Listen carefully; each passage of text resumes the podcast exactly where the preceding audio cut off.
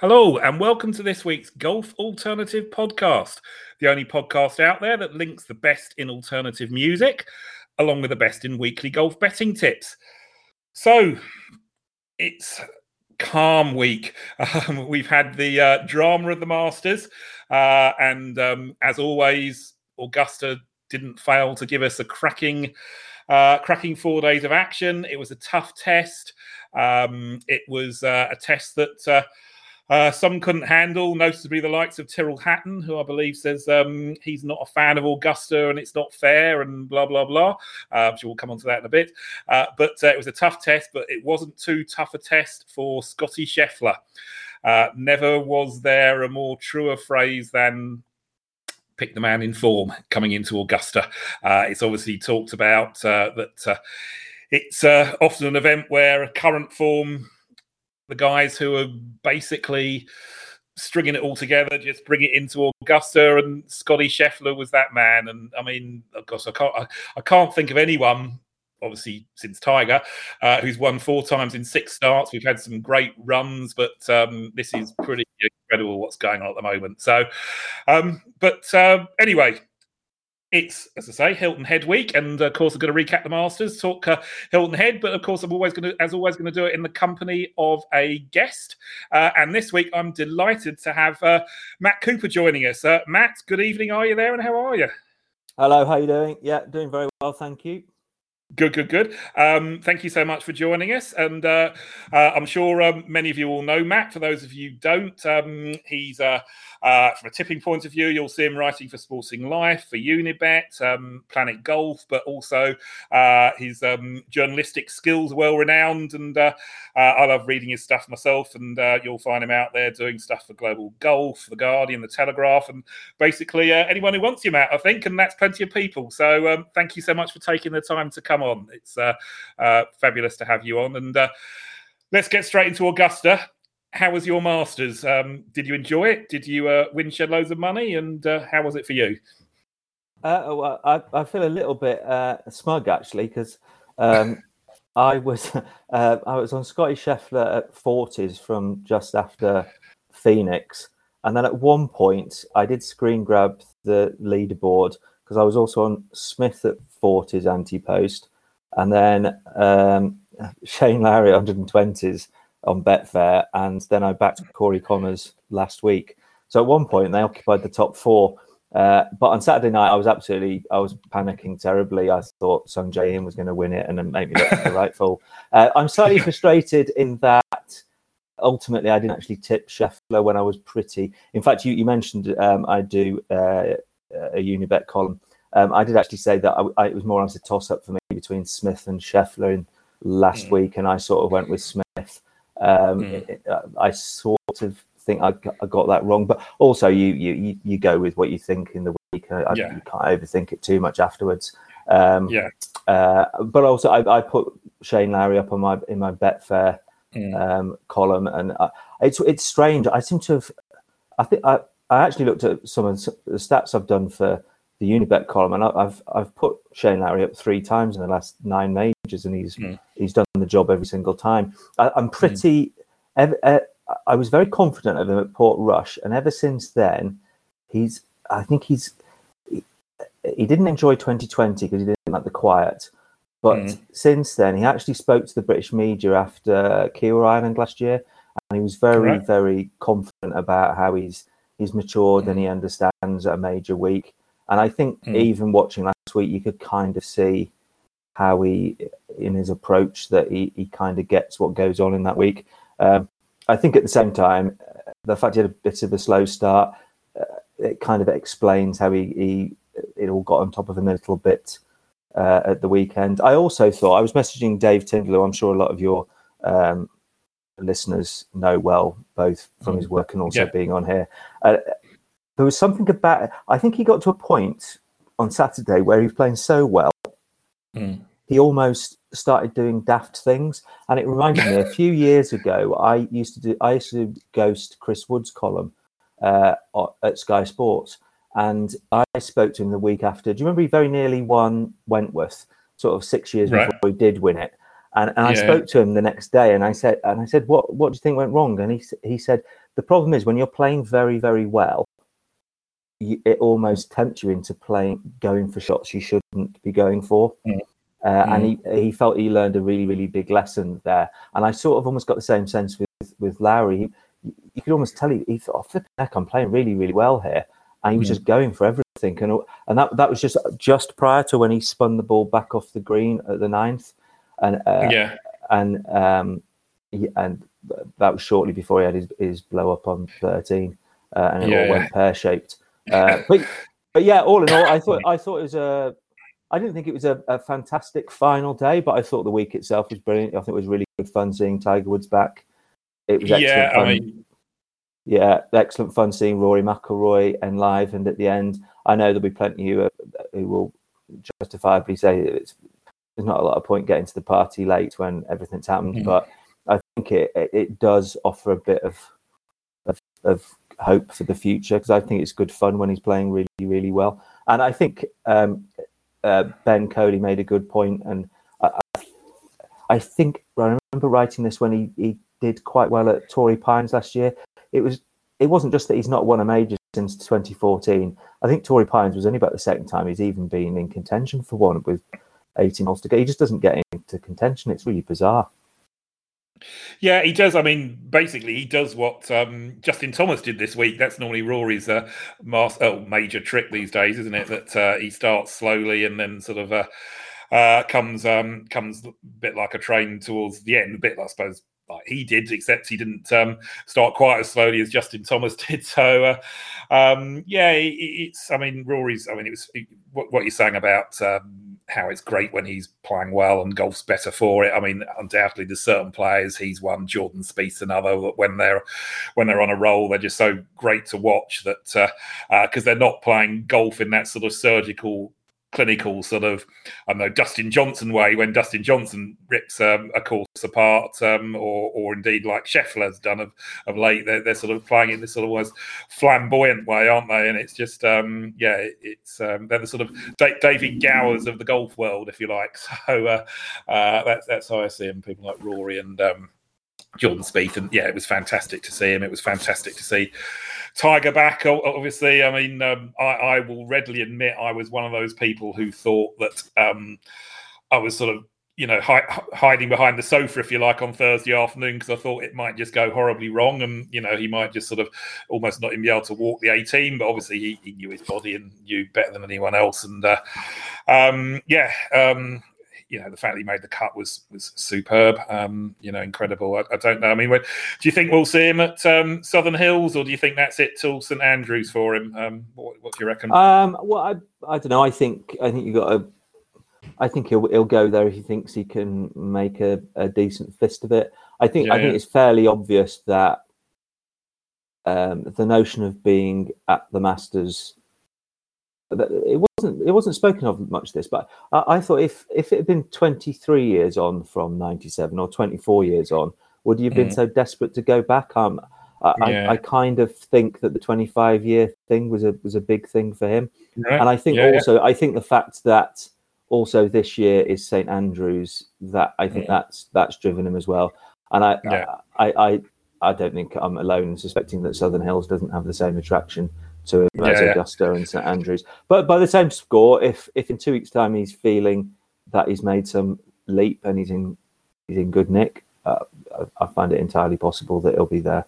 Yeah, I mean, it wouldn't surprise me if, as opposed to playing Southern Hills, if um, you know, he just to sort of test the body out, if you like, or something, he, he pops up at Memorial or something like that. You know, another course that he knows he can. I know he's won at Southern Hills, but it's not a course he's played year in year out, um, like Augusta or, or like Memorial, uh, Muirfield Village, something like that. So you know, maybe he'll pop up somewhere like that where he knows. I, sp- I suppose get- the only other thing that the only other thing I can, uh, uh, uh, and this has literally just popped into my head, so I've not really given this a lot of thought.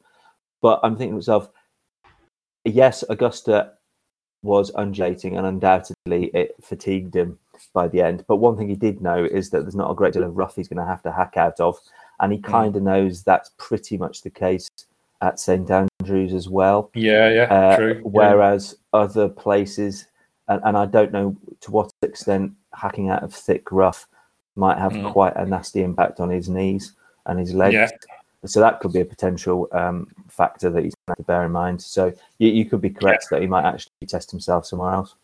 Yeah, um, yeah, very good point. And I think basically, I mean, he said it himself. He's not going to be playing a full schedule, assuming he doesn't get injured. We might see him, um, you know, sort of three, four, five times a year, something like that. He's not going to play week after week in the FedEx Cup playoffs or anything. I just don't don't think. Um, um, sadly, his body's up to it. But um, but it's um, obviously it was fantastic to see him. Uh, coming back to my my week, um, I mean, congratulations to you on jumping on Scotty Scheffler. I wasn't on him, and uh, I will be very honest. I was one of those in the camp last week, going into last week, where I thought I can't back Scheffler at 16s. I can't back Cam Smith at 16. So I was sort of going with the tried and tested Justin Thomas's. Um, I was on Shane Lowry. So uh, my, my, week was a case of sort of no damage done because I, I went with Thomas each way. I went with um, uh, Lowry each way, and that basically just about covered the week. So uh, it was. Uh, but I mean, I, I, find, and I'm sure I'm not alone in this. I find the Masters hard because, uh, uh, you know, as per my picks tonight. I sort of like to sort of perhaps get a little bit creative with some of my picks every week, and sometimes it pays off and sometimes it doesn't. But you only need obviously the odd 150 to one shot to pay off, yep. and uh, you're doing very nicely. But of course, you're just not going to get that Augusta. I mean, all right, very very occasionally, but yeah, you know, I think it was Ben who said that eight of the top, you know, um, 10 ohm or something were under 20 to 1 in the betting or something like that. So, um, but um, but all credit to Scheffler. Uh, it was an incredible performance.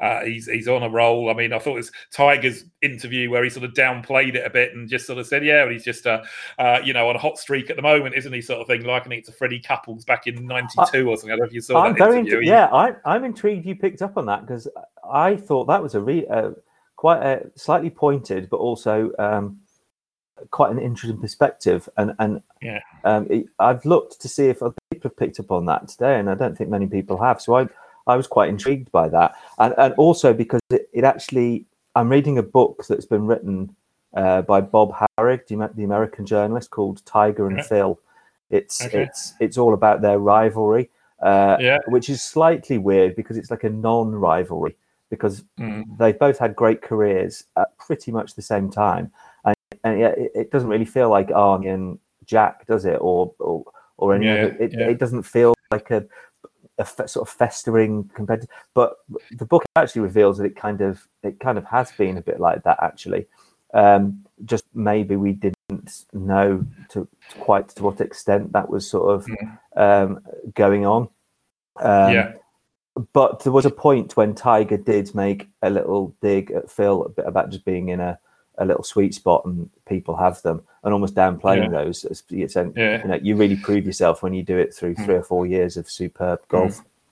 Yeah, yeah, yeah. Uh, I think that's you, you, know with Scheffler, he was you know were on sure he um and I saw he sort of tweeted out congratulations, amazing performance and all the rest of it. But uh, uh, I think he was just trying to trying to keep him in check, sort of, you know, uh, just saying, okay, well, it's, it's great for a couple of months, but let's see if, uh, let's see, like you say, if he's doing it still this time next year, or if it's just a, not a purple patch, but whatever it was, I'm sure Scotty Scheffler's not complaining. of mm. uh, a hugely booming bank balance, and of course, more importantly, four titles in six starts and a major. So um, even if he never wins again, I'm sure he'll be remembering the uh, the early part of 2022 with with huge fondness. And um, uh, I'm hoping it's not as good as it gets for him. But my first song for this week for the pod uh, is going to be, um, I think, the second time we've had Gene on the pod. I don't know if uh, uh, you're um, uh, much into sort of um, uh, Gene at all, if you know them, Matt, from uh, sort of a considered a, a, Smiths wannabes, but I thought they were a lot better than that, to be honest. So Martin Ross yes, I,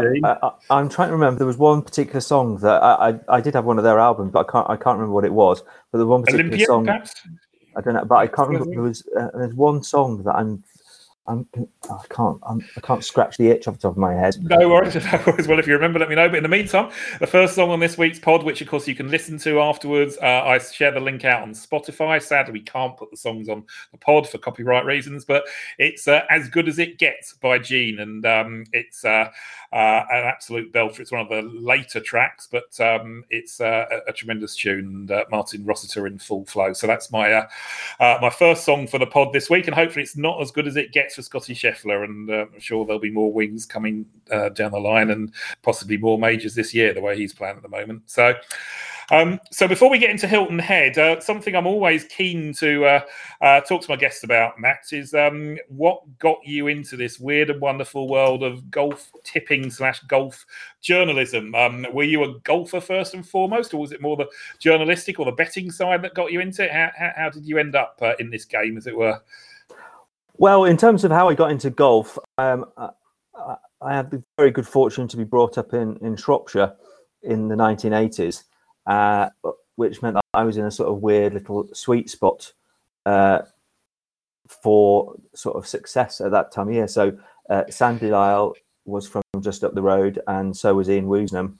And yeah, right. so I can remember uh, Masters nights uh, quite fondly because it sounds like slightly absurd, but a bit like that sort of Bill McLaren line about they'll be dancing mm. in the streets of Shrewsbury um, when when sort of but it, it, sort of felt like that. It almost felt like you could go out of the you know when when Lyle won, it felt like you could go out of the door and you could hear everybody cheering from every every sort of household. Uh, and then I, I kind of off the back of that, I got into golf, played golf, loved it, uh, and then uh, sort of contemporaries of of of mine uh, did quite well. Like Michael Welch might be a name that a few of your listeners might mm. recall. He was he was he played the Open uh, a couple of times. Uh, Scott Drummond won uh, Wentworth. Uh, I don't know Scott personally, but friends. He was friend of a friend, and yeah, yeah, and and just golf was it was a it was a boom sport in the in the country, but very much a boom mm. sport in my neck of the woods. Uh, yeah. And and yeah, I sort of loved the game. Uh, even to the strangely, even last week, I bumped into my old cricket captain and discovered that mm. uh, a bit older than me, but he actually he he learned the game with Sandy Lyle, so was actually able to say to me that everybody who played at Hawkstone Park, which is where Sandy played, they were all mm. taught by Sandy's dad, and they all hit draws because of the special way that Alex Lyle taught people to to hit the ball. And the first thing right, I thought, okay. uh, this this this is the, the betting part of my head. First first thing I thought was it's no the, the seeds of Sandy's success at Augusta National were sown that with his dad's yeah, teaching because okay. like the, the draw yeah. was there.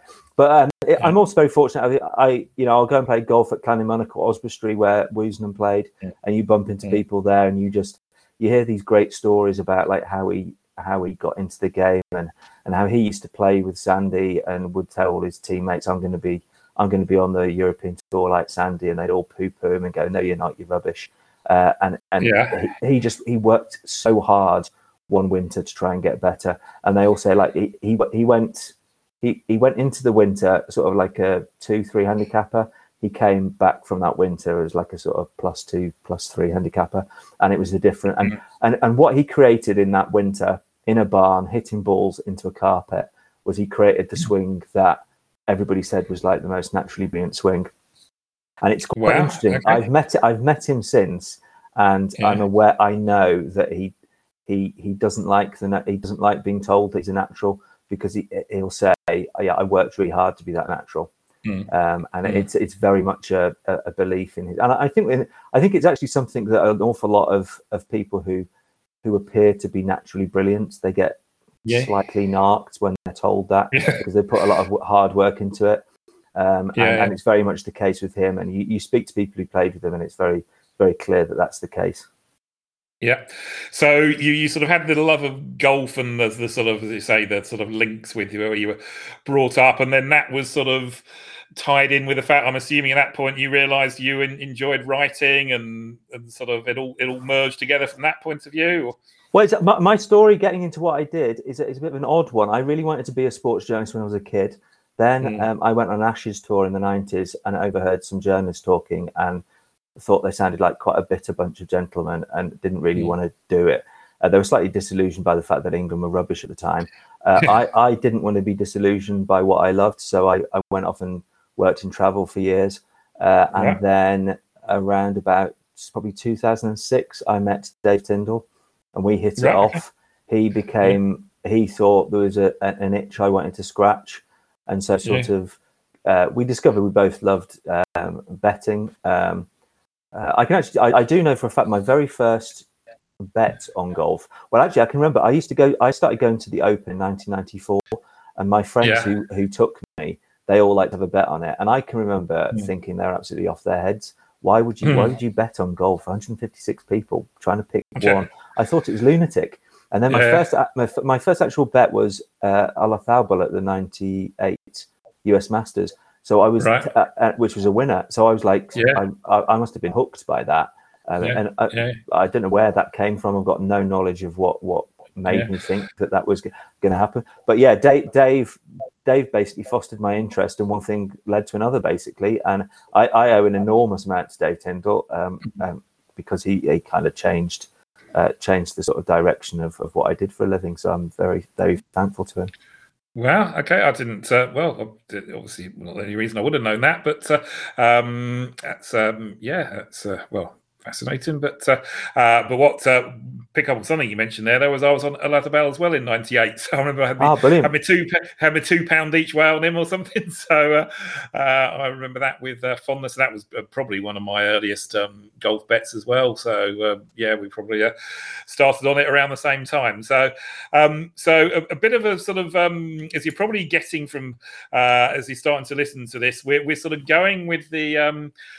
Shall we say the sort of postmasters Hilton Head laid back vibe this week? So uh, uh, the music's probably going to be a bit weird and wonderful, and the stories will keep flowing, and somewhere in there there'll be some golf bets as well. So um, I think this is as good a time as any to introduce your first uh, um, first uh, pick, musical pick, um, Matt. And I suspect this will be the first and last time that this uh, gentleman, I shall say, will be um, uh, picked as a, a as an alternative music pick on the pod. So uh, tell us all about it. Yeah, well, I, I I thought I would go with the Shropshire Connection. So this is a this is a song called "A Shropshire Lad," um, sung by Sir John Betjeman. Now, many people will be slightly surprised and and flabbergasted that Sir John Betjeman is singing this, but um, he he sort of sings slash um, reads his poem, which is it's a poem not the A. E. Housman, famous Shropshire lad, but about a fellow called Captain Matthew Webb, who was the first fellow to to swim across the uh, I almost said the Atlantic, but he didn't do anything quite so magnificent. he just swam across the English Channel. Um, but funny enough, I went to the same primary school as, as Matthew Webb, um, uh, so there's that link as well. But um, the Shropshire link. Uh, but what I particularly like about this is uh, when the song um, uh, uh, was was was done by John Betjeman. There's like a sort of there's like a brass accompaniment to it, and I was Yeah. introduced to this by uh, there's a, there's a very good uh, BBC documentary on the Sound app called Betjeman's Hmm. Banana Blush. and It's presented by Jarvis Cocker. All right. And basically, Okay. bas- basically, this album is uh, inspired like loads of people. So actually, uh, a Shropshire lad. It was named single of the week by New Music by NME, um, Okay. and uh, people like like Madness, uh, Syd Barrett, even the Clash have all said they were influenced by by the album. It's ve- uh, Okay. like it's just very, and I don't know how much you know about John Betjeman. I quite like John Betjeman. He's like I'm not Mm. really, I'm not massively into poetry, but what I quite like about him is he- he's easy because he rhymes. he's got a nice rhythm, but um, but Yeah. also he's he's just got like quite a quite a glum sense of humor, uh, which um, I quite like. And then just to toss something else, and he, uh, he's famously um, buried in the church, which is in the middle of um, St Enodoc Golf Course in Cornwall. So I've Right. I've, I've managed lunatically to, to link Ian Woosnam, Sir John Betjeman, Sandy Lyle, and um, Cornwall in and Jarvis Cocker in one song, which um, That takes sounds good to me. So yeah, that sounds sounds good to me. Um, I listened to it um, yesterday for the first time. I will confess, and enjoyed it. And when we listened to it, I always listen to my playlist when I'm walking the dog the following morning and what have you. So, um, but I was intrigued, and I haven't actually listened to this yet. And um, some uh, some listener might tell me if it's a cover version or just something completely random. But there is also a uh, uh, a Shropshire lad by Half Man Half Biscuit on um, Spotify. So I've no idea if that's a cover version, as it were, or if it's uh, something completely random and different that they just decided to give the same title to. So I'll probably listen to the Half Man Half Biscuit version at some point. But uh, uh, but that's not what we're getting on the pod this week. We're getting the John Betjeman version. So um, that's our first musical, second musical pick, first one from Matt. Um, so let's move on. Um, enough Masters chat, and um, let's uh, talk uh, Hilton Head, uh, the RBC Heritage Classic, and um, uh, obviously this is an event that is traditionally um, the event that follows uh, the Masters, and uh, it, it, only wasn't in that slot um, uh, once, I think, in the last 30 odd years. Uh, a couple of years ago, when uh, this tour came back after the COVID hiatus, uh, it, it, got a slot, um, sort of second event back. But otherwise, every year it follows on from the Masters, and of course, um, is a completely different type of event. it's par 71 uh, 7,100 yards. It's a Pete Dye design. So, of course, you can cross reference with uh, the likes of Sawgrass and TPC River Highlands and also the stadium course used for the American Express. There are your other uh, Pete Dye links, if you like. Um, but uh, also, of course, for those who have seen it over the years, you'll know it's a basically it's a short coastal track, so where it can be wind affected. So obviously, you sort of uh, uh can pull out your form books from your your Waialae country clubs, host the Sony Open, your RSM Classics, uh, your Bermuda Championship, Puerto Rico Corrales, Pebble Beach, all, all these short coastal tracks um, where where um, the wind can be in play. You'll see players play well pop up at those different courses. So, uh, TifEagle uh, Bermuda Greens. Um, and um, the key to this track is not only finding the fairway, but even finding the right parts of the fairway. Because if you're in the wrong parts of the fairway, you can still be blocked out by trees. So um, it's um, it, it's it, it's a it's a plodder's course, um, and um, it's one that. Uh, you'll see that um, is perhaps a bit unfair, but you'll see the the sort of history of the winners here. Jim Furyk, Matt Kuchar, G Mac, um, Webb Simpson, um, CT Pan, Satoshi Kodaira, uh, Wes Bryan, Branden Grace. That none of them are what you call the bombers off the tee. Um, uh, there's no one who's hitting it 330 yards here, taking it away. Stewart Cink last year's winner's pretty long off the tee, but uh, otherwise it's um, a case of sort of precision navigation uh, round the course. Um, anything you want to add to that, Matt? Is what, what are you looking for here, and what type of player are you looking at? Similar sort of vibe, I'm guessing. Uh, uh, completely. Um, I think the only thing I'd add is uh, uh, reading your preview and and also being aware of this thing. You, you uh, coming straight after last week. Uh, often, fellas who've been up in contention are probably a little bit mentally fatigued. actually, physically fatigued from going up and down all the hills yeah. and things. Um, yeah. So they don't have a they don't have a sparkling record. So it's it's one of those week. Uh, it's I mean, sometimes it's a bit of a strange one with these ones because the you know. Uh, it tends to be the case these days, doesn't it? That elite golfers are actually uh, big hitters as well. So uh, sometimes they don't even play, so the records don't appear that good. So yeah. it's, it's sometimes that can be a little bit deceptive. But um, yeah. I, I, think this week particularly, I'm I'm fairly happy to um, to take on the top of the market. Um, mm. I, I, I, there is one who I've put, I, am I'm, I'm sitting in for. I don't we mentioned this yet. I'm sitting in for Ben Coley at Sporting Life this week. Uh, I have right, put yeah. somebody up from from near the top of the of the betting, yeah. but in general, I've I've gone further down.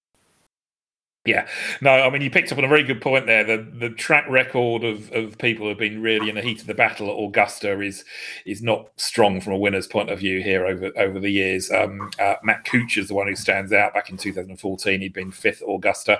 Uh, last year, when the aforementioned Dave Tyndall, I believe, had a very nice touch on Stewart Cink. Yeah, um, but yeah, he um, he a brilliant piece of uh, uh, profiling, if you like. He, he picked up on obviously Cink's amazing record post majors, and uh, of course he'd been um, uh, in good nick was on his renaissance with his son on his bag. But um, um, Stewie had been twelfth at uh, Augusta the week before, but otherwise we're looking at. Um, uh, players who either didn't play at Augusta or missed the cut at Augusta, and, and yeah, so I'm, I'm like you, very much looking to, uh, to a certain extent, to, to, to shy away, well, pretty much totally from my point of view, looking to shy away from people who are in the uh, uh, forerun of things. Um, uh, last week. So uh, the betting market, it's um, uh, I mean, it's a very strong field this week actually. So I mean, uh, you know, I don't know if there's some kind of a secret appearance money being thrown in or something, a bit unfair. But uh, Morikawa and Justin Thomas and Cam Smith. I mean, obviously Cam Smith's got a bit of a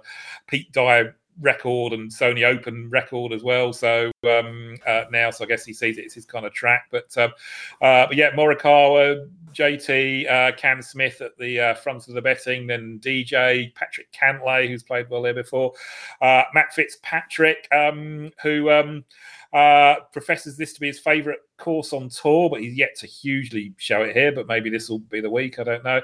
Uh, and then Shane Lowry, who, as we've said already, have been playing some great golf of late. But you have to wonder if he's sort of, um, uh, you, you, know, going to be a little bit um, burnt out from last week. But um, uh, maybe not. Um, but uh, yeah, and um, actually, we're going to talk before we um, before we roll into uh, the first picks and. Uh, um, I guess talking about Shane and um, uh, also talking about Rory, I think this is probably a good time um, uh, to bring in another of your mu- musical selections for the week because uh, um, I don't know if Shane is going to be the man this week, but he was very much the man, I believe, uh, uh, when you were on him at Portrush. So uh, tell us more. Yeah, that's that's correct. Um, yeah, so my second pick is a is a slight is again absurd in a different way to Sir John Betjeman. It's that it's that well-known uh, Spanish um, poet. Uh, uh, I've got I, uh, Enrique Iglesias. I almost called him Julio. Um, I'm, I'm, so old. I'm so old that his dad is, is, is higher in my popular culture brain than than the son. Uh, but yeah, Hero by Enrique Iglesias might not might not make it onto your podcast ever again, possibly because you'll you'll ban it. But um, it does. I, I, I, I hold this song uh, quite dear to my heart for a very bizarre reason, uh, and it's because um, Portrush was a uh, was a fine week for the Open in 2019 uh, for for many reasons. I was very lucky. I got to go to Northern Ireland a few times during the year. I got to know an awful lot of people who were in Portrush. Uh, I got to know them very well. Really liked them. Could see how the town was getting very excited about it. Um, uh, managed to bizarrely get a fairly good priced house, and it was a brilliant house. Of Dave uh, was there, Ben was there, guy called Nick Metcalf, who's one of the great uh, great raconteurs of uh, golf journalists. He works for the Metro, brilliant on Twitter, a magnificent follow. And we had a, so we had a great time that week. Uh, and of course, everybody expected Rory to have a great week going back to Northern Ireland. The tournament was all all about him. And then, of course, he had that absurd first day when he hoiked his tee shot out of bound off the first uh, and, and, got worse from there on in. But the reason this song has um, uh, strong affinity for me is that then, of course, he Rory had that 65 on the second day. And everything about that day was really quite bizarrely special. I was in the tented village as Rory teed off. And when his ball found the fairway, the cries of joy and laughter in that tented village were just mm-hmm. absolutely magnificent. And it, there was no mocking in it. Everyone was just having a great time. And it, but slowly the momentum built in that round and people started to follow him. But there were just like mm. classic Rory things. I'll never forget that he got to the, uh, he got to a par three that the I, I think the people around Rory, something like eight of nine people birdied the par three, and he bogeyed it just when he needed a birdie. and then the next hole was the toughest hole on the course. He found the middle of the fairway, found the middle of the green, drained a six foot putt for birdie. And Mm. For me, those two holes encapsulate encapsulate everything about Rory McIlroy because mm. he makes the easy looking impossible and then immediately yeah. makes the impossible look easy. And it's and he did it again on the, the next hole. That hole he goes up the hill. He had like mm. 95 mm. yards to the pin with his second shot, air mailed the green, put it in a bunker, and he made par. But then he goes and plays Calamity Corner, brutal par three that he made a complete mess of the, the previous day, and he birdies it again. Just lunatically brilliant. And uh, on the 18th green, he needed birdie. He missed the green, but as that chip was about to be played, the electricity around the 18th green was greater than I've known it when the winners of of, of come up. People were so excited; it was brilliant. And of course, then Rory got very emotional because he admitted that he, he, he could not believe how excited everybody had got. And then mm. the reason why it's uh, a hero is we went to a bar that night and somebody started singing that on karaoke. And I'm not joking, the entire bar stood up and started singing it, and it was incredibly emotional. And the bloke at one point just went, We're doing this for Rory. And the whole place just went nuts and uh, one of my favourite days ever at a golf tournament. It was fantastic. And oddly, of course, he was almost as brilliant yesterday in he that was, round. yeah, And it, and it was superb just to see the smile on his face and the happiness at the end. yeah, I, you just hope that there is a there's undoubtedly a weight on his shoulders, uh, Yeah. and it's that it's that weight that I, I'm sure we've all been through it, not in the same Mm. same Mm. sense, but when there is something that you know you can do, but no matter which Mm. way you try to approach it, you seem to be doing the wrong thing, and you don't know if you should change your approach or stick with this approach, and and it's such a frustrating process. So let, uh, fingers crossed that at the very least he starts to contend again. yeah. He's. I mean, uh, he. How should we put it?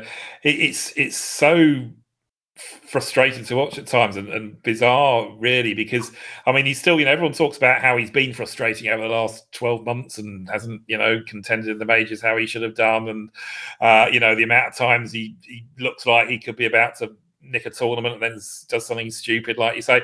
But he still won twice on the pga tour in the last 12 months which Yeah. i know for a man of his caliber is uh, you'd say maybe he should be winning four times or something. But uh, uh you know justin thomas hasn't won since the Players in 2020. Dustin Johnson hasn't won since 2020 uh, Masters. So, uh, sorry, 2021 Players for Justin Thomas. Um, uh, so it's it's it's not easy to win. and, um, Well, uh, actually, actually you Justin know, Thomas is a very good example. Um, Yeah. I, I cannot recall the precise numbers off the top of my head, but I think it's something Yeah. like 17 in his last 34 starts.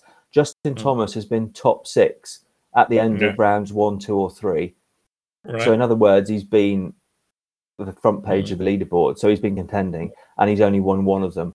And uh, he's aware of that. If you if you read his transcripts from press conferences, he, he keeps saying, "You know, I'm getting into contention, but I've I've kind of lost the knack of of winning." And it's uh, Yeah, it's a strange business. I mean, th- that isn't it that difficulty of winning. Think back to when Mm. Matt Wallace first cropped up on tour.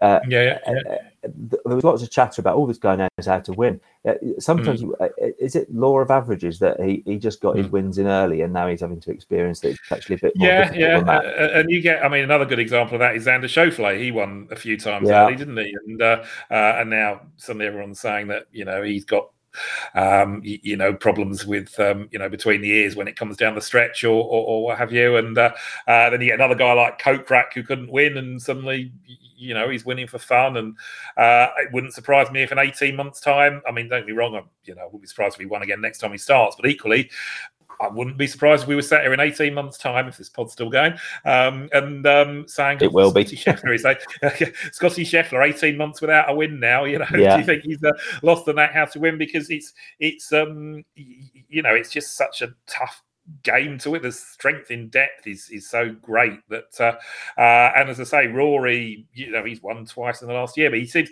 he seems to get a lot more frustrated with himself. Whether it's just because each year's ticking by and he's not won a major, and that's the bit that's really frustrating him um, since 2014, obviously. And uh, um, but he just seems he's you, you know you see a lot more emotion from him now. Obviously, the Ryder Cup, of course, and, and then you know earlier this year the sort of ripped shirt episode, and, and uh, he, he just seems to show the frustration a lot more now. Whether that's just Yeah. the years are ticking by, I don't know. But as you uh, as you say, um, it was fantastic to see yesterday, and I'm sure it was fantastic to see that um, Friday in Portrush. And for, for that reason, we'll allow Enrique on um, into uh, uh, the world of alternative music. And um, uh, yeah, so let's move on then to the picks for this week. And um, I'm going to let you uh, go in first, um, uh, Matt, because I believe you're taking one from, like you've already mentioned, from pretty near the front of the market, who was, wouldn't say he was in the heat of the battle last week because he came with a little bit of a late run like Rory, but uh, someone who certainly was prominent on the final leaderboard. You're going to uh, chance this week, I believe.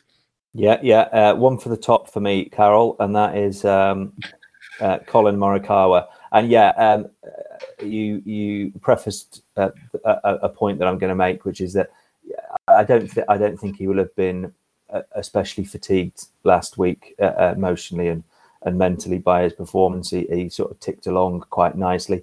He, he was quite an interesting person to to read about before the tournament because he admitted that he'd been trying to hit a draw at Augusta in his first two starts and that he just basically he'd gone back there and just like gone right i'm just gonna i'm gonna hit my fade and just find a way of of of using a fade and um and actually recorded his best finish at augusta um uh, all the more impressive really because I, I, his approach works which of course is one of his great strengths hasn't been fantastic this year um but um, it, it, was better last week, and it was particularly good in that final mm. round when um, he, he, scooted into a, a, top ten finish. So that that mm. impressed me. And then mm. I just looked at his two performances on the course. I, I like the fact that some of his best tee to green work has come at um, Waialae, which you've already mentioned mm. is very similar. Colonial's not not a million miles away. It's yeah, slightly yeah. different in that it's not by the sea, but it's it's it's dog legs. And yes, it's, yeah. it's, pl- it's plop it down the fairway and then plop it on a small green.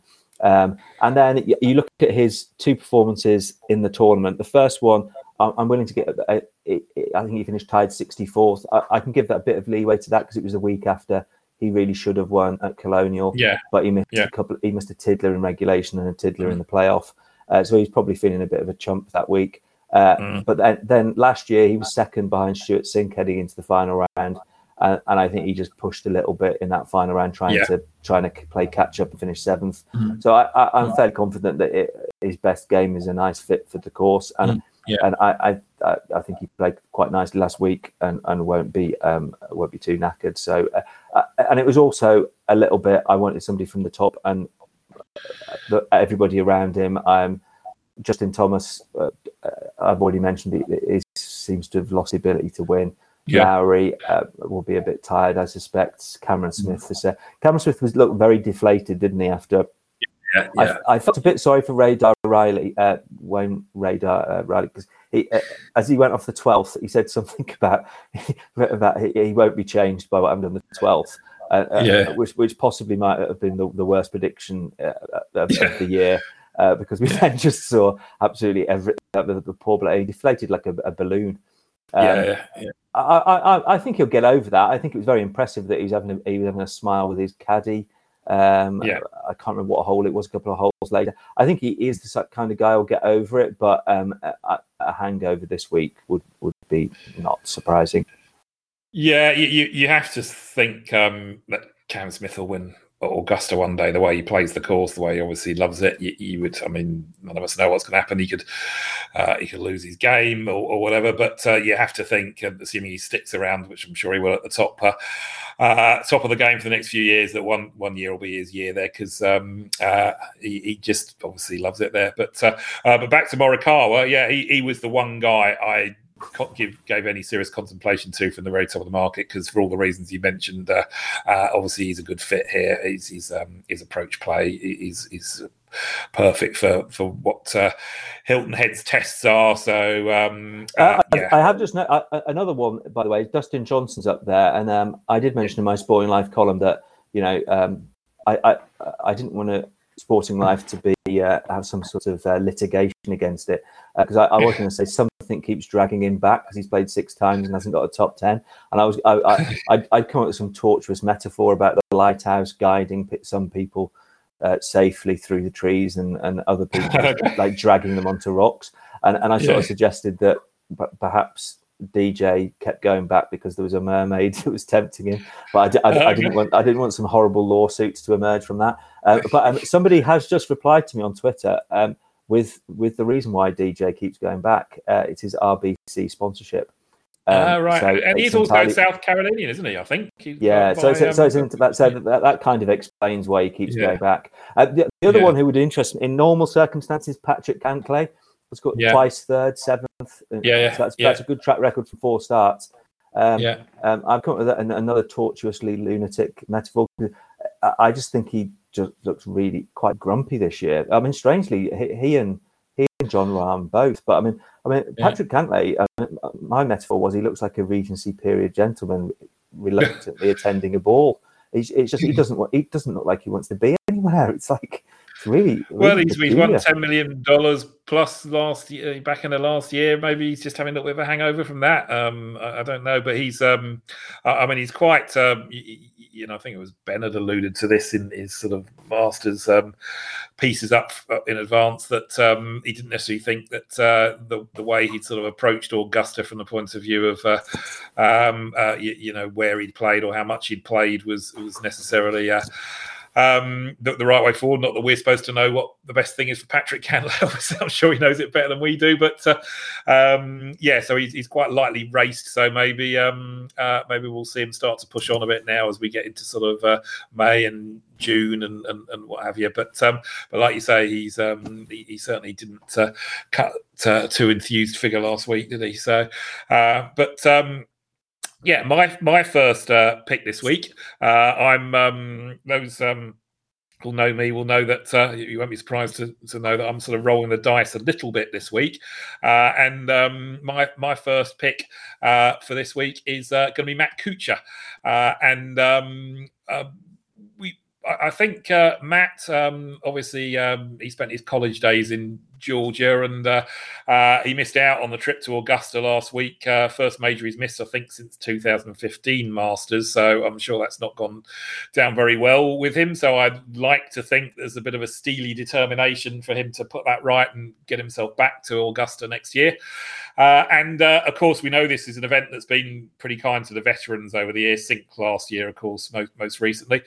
Uh, but um, yeah, Kuchar, he's um, he's been struggling with his approach play this this season is, is very much been the uh, the issue, but it starts to turn the corner a bit. And his last couple of starts, uh, 16th of the Valspar, and then the runner-up showing in um, uh, uh, Texas a couple of weeks back when he was uh, obviously trying to get the W to get into Augusta. So, so he's starting to trend again in the right direction, and um, uh, my my hope is that he's going to build on that. Uh, his, his short game's been on fire, so he just needs to continue with the improvement uh, that we've seen those last couple of starts in his approach play and continue to sort of bring that forward another notch. And hopefully, the hot putter that uh, he's had um, uh, last uh, last few starts and this season as a whole will still will still be there. He's ranked in the top ten in putting and around the greens, I believe.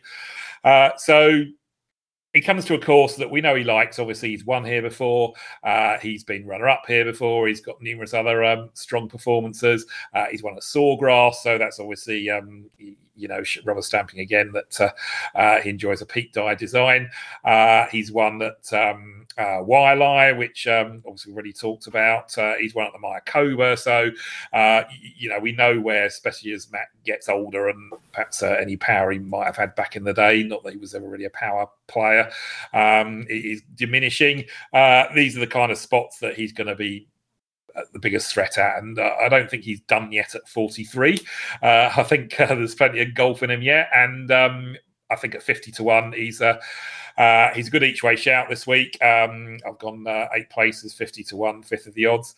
Uh, and um, yeah, my, my, hope is that he'll have been smarting at home last week and he'll come back out, uh, build on uh, what we saw in the previous two starts and uh, put it all together at a course we know he and he likes. Um, uh, any thoughts on Smiley Matt? Was he someone who came on your radar at all, Matt? Uh, he was, and um, so I've uh, I've backed and tipped five at Sporting Life, and uh, Kuchar was the sixth man. If uh, I crossed his name out um, ultimately, but yeah, I, I, he came very close for all the reasons that um, that you suggest.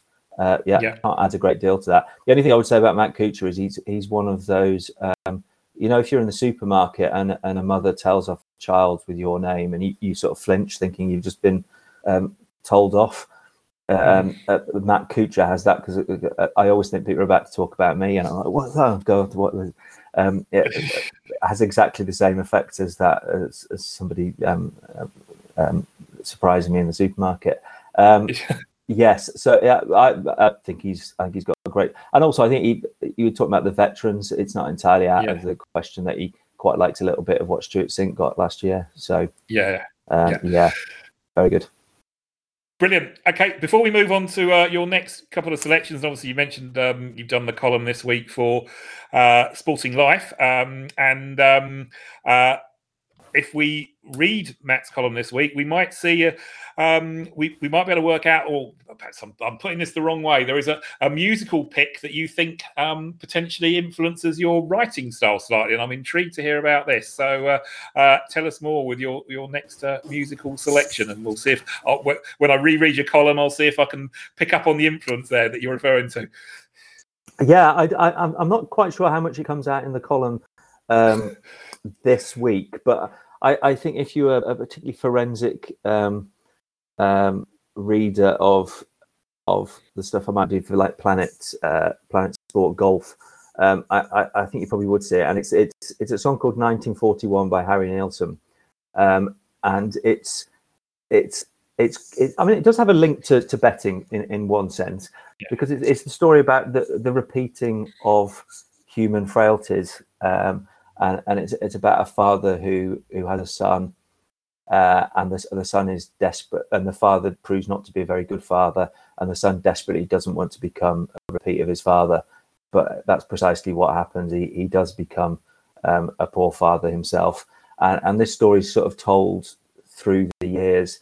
And it's, a, it's a song that I used to listen to a lot in the car with my pet. My dad was a big Harry Nilsson fan, and we'd listen to this in the car. And it, I, I can remember listening to it and just piecing this together and thinking, oh, this is a really good story. I really like the way that I'm learning about this family history. And I think very much the way that I write stories um, about golf tournaments and just about about golfers. I like to I like to see how how their careers change down the years and the little echoes when when because of course the great thing with golf is that is that um, so many of the weeks they're, they're repeats you're going back to the same place mm. uh, often back to the exact same course and and and there's all these like, little echoes of the past mm. and, and and I, I like sort of putting those into the back of my mind and knowing that those little echoes will, will will be useful in the future and and just sort of building them into the sort of narrative of what happens um, uh, so uh, it's i think it's i think it's sort of weirdly i, I can't remember when I, I first spotted this i think i might have re-listened to the song again and just thought blimey i, I didn't realize to what extent this this song's like buried itself in its head and like and, and, and had an influence on how i how I write. But um, I think the repeating patterns, uh, perhaps I hadn't thought of it as a, as a link to the to betting, but um, uh, in some senses there's that as well. Uh, but I, Harry Neil, I, I, like I like a lot of Harry Nilsson actually. I think he's um, he's he's one of those characters who's slightly forgotten and yeah, uh, yeah. and and uh, quite an interesting character. Did quite a lot of stuff with the Beatles and um, yeah, yeah, very yeah. nice singer. Okay, so that's our next song on the pod, and um, uh, I will be uh, in, intrigued to um, uh, see if uh, anyone can pick up on the on the influences uh, across uh, Matt's Matt's writing style. But um, yeah, Harry Nilsson, 1941, and that's our next song on the pod.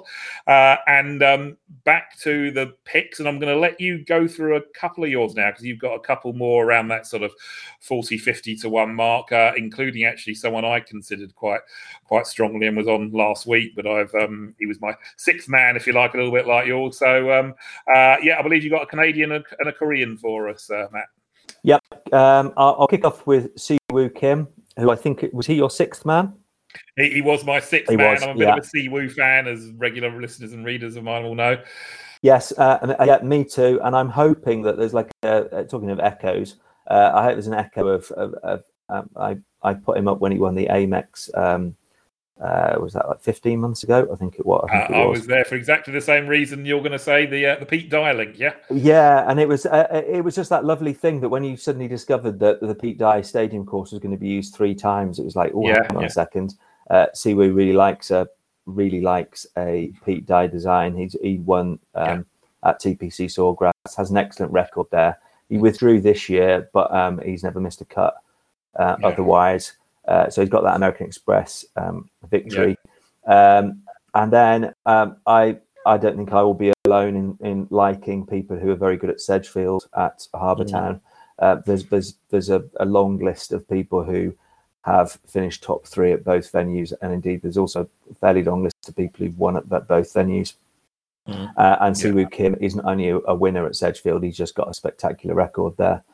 Um, mm. In fact, actually, only only like last year there was that, that, massive playoff, wasn't there? There was six men in the playoff, and yeah, you got Kisner, yeah. who's who's done well at Harbour Town. You got Branden mm. Grace, who's won there, yeah. and Siwoo Kim was also a, a, loser there. And then he's, he's in very solid form. 14 cuts made in his last 15 starts.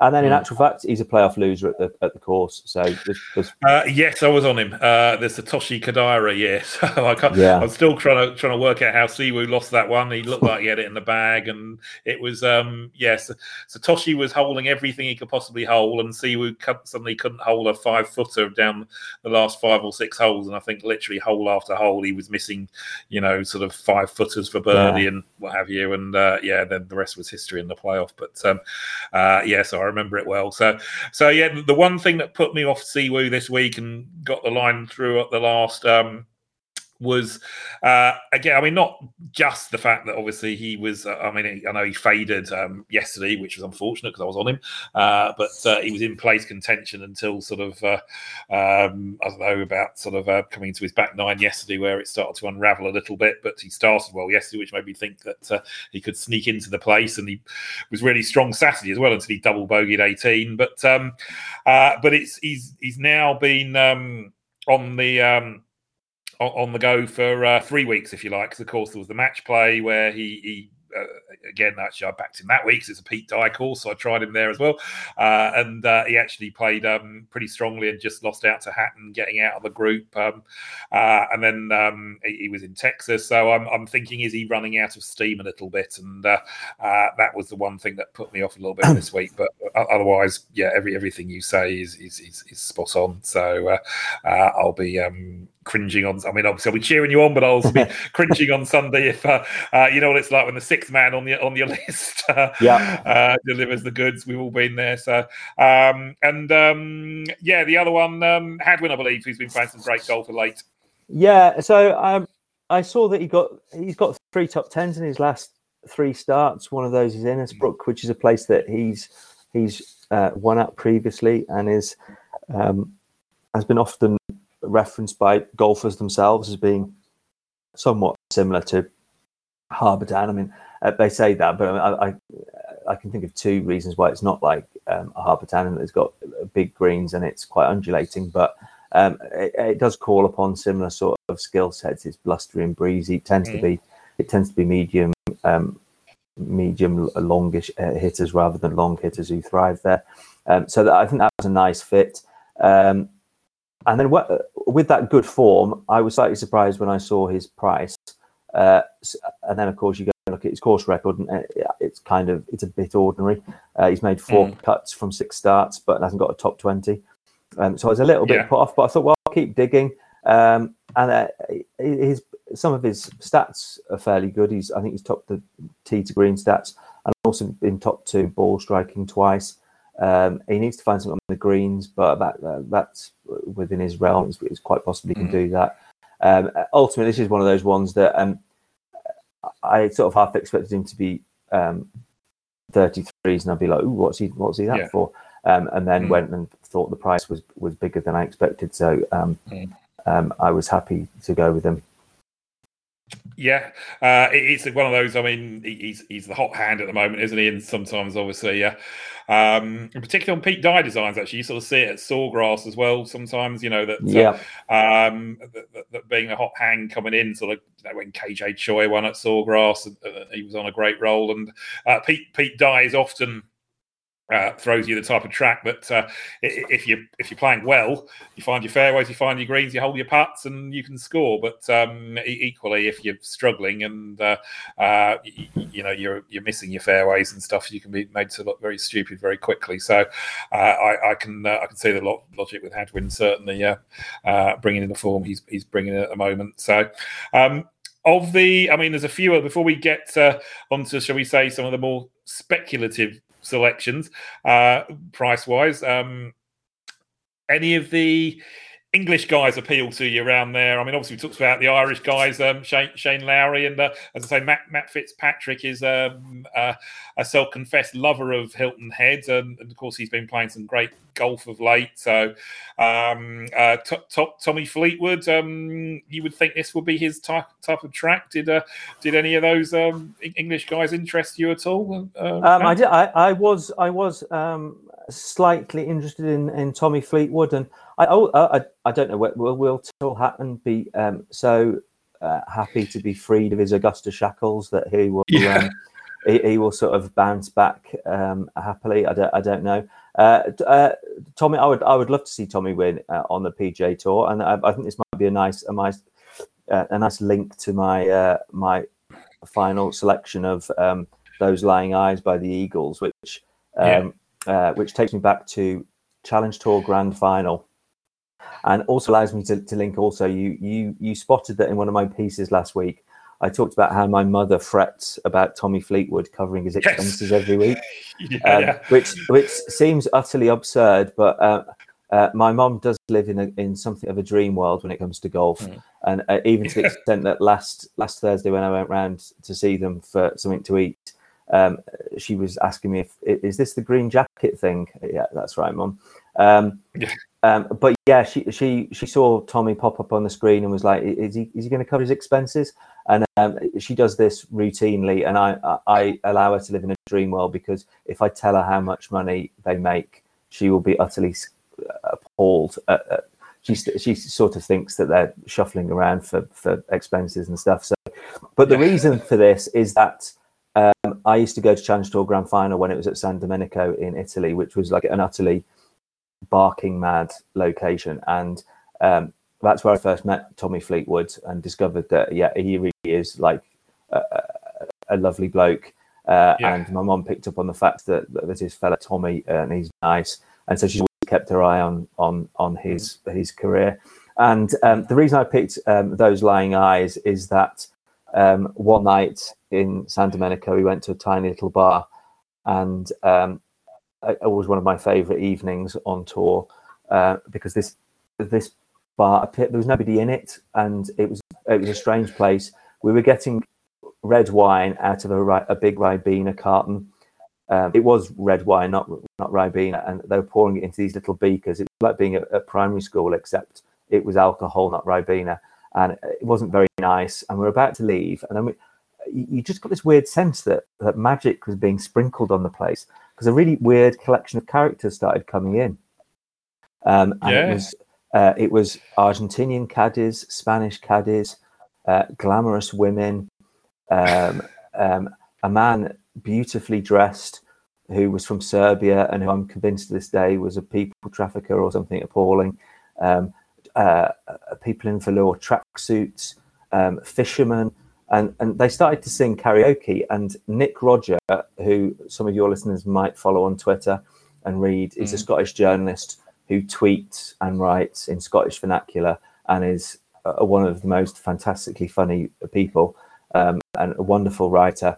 Um, I had no idea, but it turns out he's a very, very good karaoke singer, and he picked these those lying eyes by the Eagles, and he did such a magnificent rendition of this that the Italian fishermen, who I ought to add by this point, were, were wearing nothing but their pants um, for, for, reasons that are, are, utterly beyond me. They lifted Nick mm-hmm. onto their shoulders and were uh, clawing at his clothes, trying to get him down to his pants. It was the most bizarre evening ever. The the, the caddies were loving it.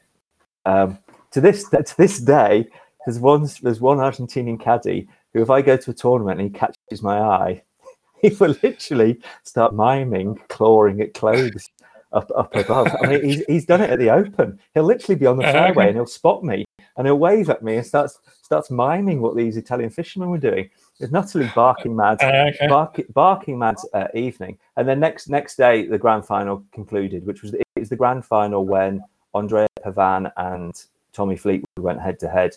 And uh, mm. here's next, here's a reason why Tommy's so nice. When he was asked afterwards, because he lost to Andrea Pavan, he, somebody said mm. to him, "He disappointed?" And he said, "Well, no, I've I've won the rankings and it, and and I've done well in England, and it's nice for Andrea to win it to, to win Italy. It's nice nice to share it out." Um, so um, every, every, bit as lovely as everybody thinks. Uh, and Pavan's a nice bloke as well, uh, and, and I, I, think there are so many people who'll be delighted that he seems to be playing so much he's better year yeah, after horrific times the last couple of years. Yeah, he's he's being there. It's good to see him begin to find his game again. So um, I've had a couple of bizarre nights in Italian bars in my time, but I'm going to save those stories for another another pod. But I'm not sure if they will um, uh, outstrip the one you've just, uh, if you pardon the pun, um, uh, outstrip the one that um, uh, you you've just told. So uh, yes, um, uh, but um, so yeah, Tom. I mean, I've never met Tommy, but he he strikes uh, strikes you as an absolutely smashing guy. So he's um, he's he's not a million miles away from my part of the world. I, I, so, I, don't, um, I don't think it. I, I, I don't think it's coincidental that he bears. Uh, my mother was brought up a Roman Catholic, and um, uh, around her family home there were lots of statues of Jesus, and I think her, her fondness for him is is not unrelated to the fact that he, Oh, he right. bears an uncanny resemblance to all those statues of, Yes. Jesus, even even down to the eerily bright blue eyes. It's it's, Yeah. it's astonishing. Yeah. Well, hopefully he gets a win on the PGA Tour soon. And in theory, you'd think this would be his kind of track, but um, uh, he's um, yeah, he, he- he's sort of bubbling under at the moment. So maybe this will be the week that uh, he, he- he puts it all together. So um, moving on to my next section, oh, next section, next selection. Um, I'm going to go with a player who's been a bit of a sort of um, thorn in my side, um, positive and negative, to be fair, over the last um, couple of months or so, and that's uh, Troy Merritt. Uh, and uh, I latched onto him at Pebble Beach uh, earlier in the year, where he did us a, a, great turn, um, placing at uh, three-figure odds, getting a full place, uh, and um, that was on the back of sort of solid play, solid approach stats um, on the season. Um, you know, some solid stuff. Um, uh, pre um, pre the Christmas break, and he was just sort of getting up and running again at Pebble. I think that was maybe his second start of the the new year. And uh, it's a course that um, he's uh, uh, he, he's played well at before. So um, and um, he, he duly did the goods for us there uh, to deliver the goods. And then uh, I was on him again at the Valspar a, a few weeks back, and he was in handily placed for a place going into Sunday. And he had an absolute horror show uh, on Sunday. It was like sort of head in your hand stuff. He was something like sort of six over through the first six holes or something, which just came absolutely out of nowhere because he'd been so solid the first three days. It was just um, uh, mind blowing, really. So, and of course, then he steadied the ship and sort of plodded around in level par, whatever the rest of the round. But the, the job, you know, the, the, the damage was done, as it were. So, uh, and of course, uh, he rubbed salt into the wound the week after when I wasn't anywhere near him, um, playing really solidly on the Sunday to um, place uh, place uh, fourth um, uh, at uh, the Valero. So, um, so frustrations to one side. There's there's no doubt that Troy Merritt is sort of on a shall we say, a little bit of a uh, a curve towards or a trend towards potentially his third PGA Tour win. And uh, when he is on song, and I mean he's, he's one of those slightly mercurial players, but I mean he's only missed three cuts in 14 starts this season, so he's been a lot more solid. Uh, he he's very sort of you know quite a neat and tidy player, and he's the kind of player who who, as shown by the Pebble Beach performance, um, can play well at this kind of track. So uh, he's got um, uh, a couple of other um, top tens here, um, or a couple of other, got a couple of top tens here, a tenth and a third, uh, in amongst, of course, a couple of missed cuts because again, that's the type of guy he is. Uh, but um, he, he's coming here on the back of the good week at the Valero, so uh, he's um, he's someone I just thought I'd give another chance to. He he's putting really well at the moment, and um, uh, yeah, I, I think um, it, it could be another big week for him. I think he's he's trending. He's due a third win, um, uh, and uh, he, he's trending towards it. And he, you got to think he's going to put it all together one week. So uh, eighty to one, uh, I was fancy happy to give him another chance. Uh, fancied he could have a have a big week. So that's my next pick, um, Troy Merritt, and I believe we've now got a player that we're both on, Matt. So um, I'm going to let uh, it's a week of we're talking Matts everywhere this week, aren't we? We're talking uh, uh, Matt Kuchar, and um, um, uh, now we're on to uh, um, uh, Matthew NeSmith, and um, I'm going to let you make the case for Matthew NeSmith as the guest, but I believe we both probably are thinking very much along the same lines with uh, Matthew NeSmith. Uh, yeah, I'm slightly I'm slightly envious of him that he's stuck with Matthew. I wish I'd done that because every, I think everybody's called Matt. Uh, it's, it's like bane of my life. Uh, but um, but what unbelievable first world problems that. Um, yeah, uh, uh, yes. Um, of course, he played really well at Innisbrook um, just two starts ago for him, leading at halfway, finished third, uh, top the strokes gained approach stats, third tee to green. Um, so that that had him on my short list. Um, I also I quite like I quite like somebody who plays well, contends, and I think what tends to happen, and then they have a, they have a bad week, and Mm. sometimes their price just bounces back to where it was in the past.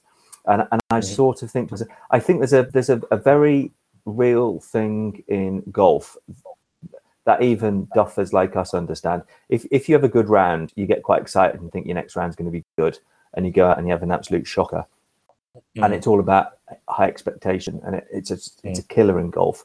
And and I think the same thing happens with with professionals that they get a bit giddy when they have a good week. Uh, they they sort of don't do great. But actually, I tend to I tend to think quite a lot of the time the good golf's still there. It, it's just they've just got ahead of themselves a little bit. So I, I, I quite often like it when a when a, a it, it, not so much if if the price doesn't bounce back to a big one, but in this case it did and it has. Mm. So uh, that that was my first thought, and then yeah, you go and do a bit of digging and discover that you know he's a member at Harbour Town. He's won a tournament there, albeit a junior one. But um, mm. you know his his game is a nice fit for the place. And then he's also yeah. proposed to his wife there. Proposed to his wife there. Yeah, yeah she yeah. said yes. so, be, could have been. I, I, I, it's, it's one of those classics, isn't it? It's like, it's like when we come to a course that uh, is on somebody's doorstep, everyone goes, well, he's a local, he'll know it really well. Um, it's entirely possible that um, it, mm. he, he, knows it well enough to know that he hates it. We, for, we forget mm. that sometimes. Yeah. So, so when I read that he, he proposed there, I was like, well, that's great. So long as she said yes, and she did. so that's good news. Um, yeah, so um, yeah, uh, simple things, but um, uh, he's, he's quite a big price given those things. So I was more than happy.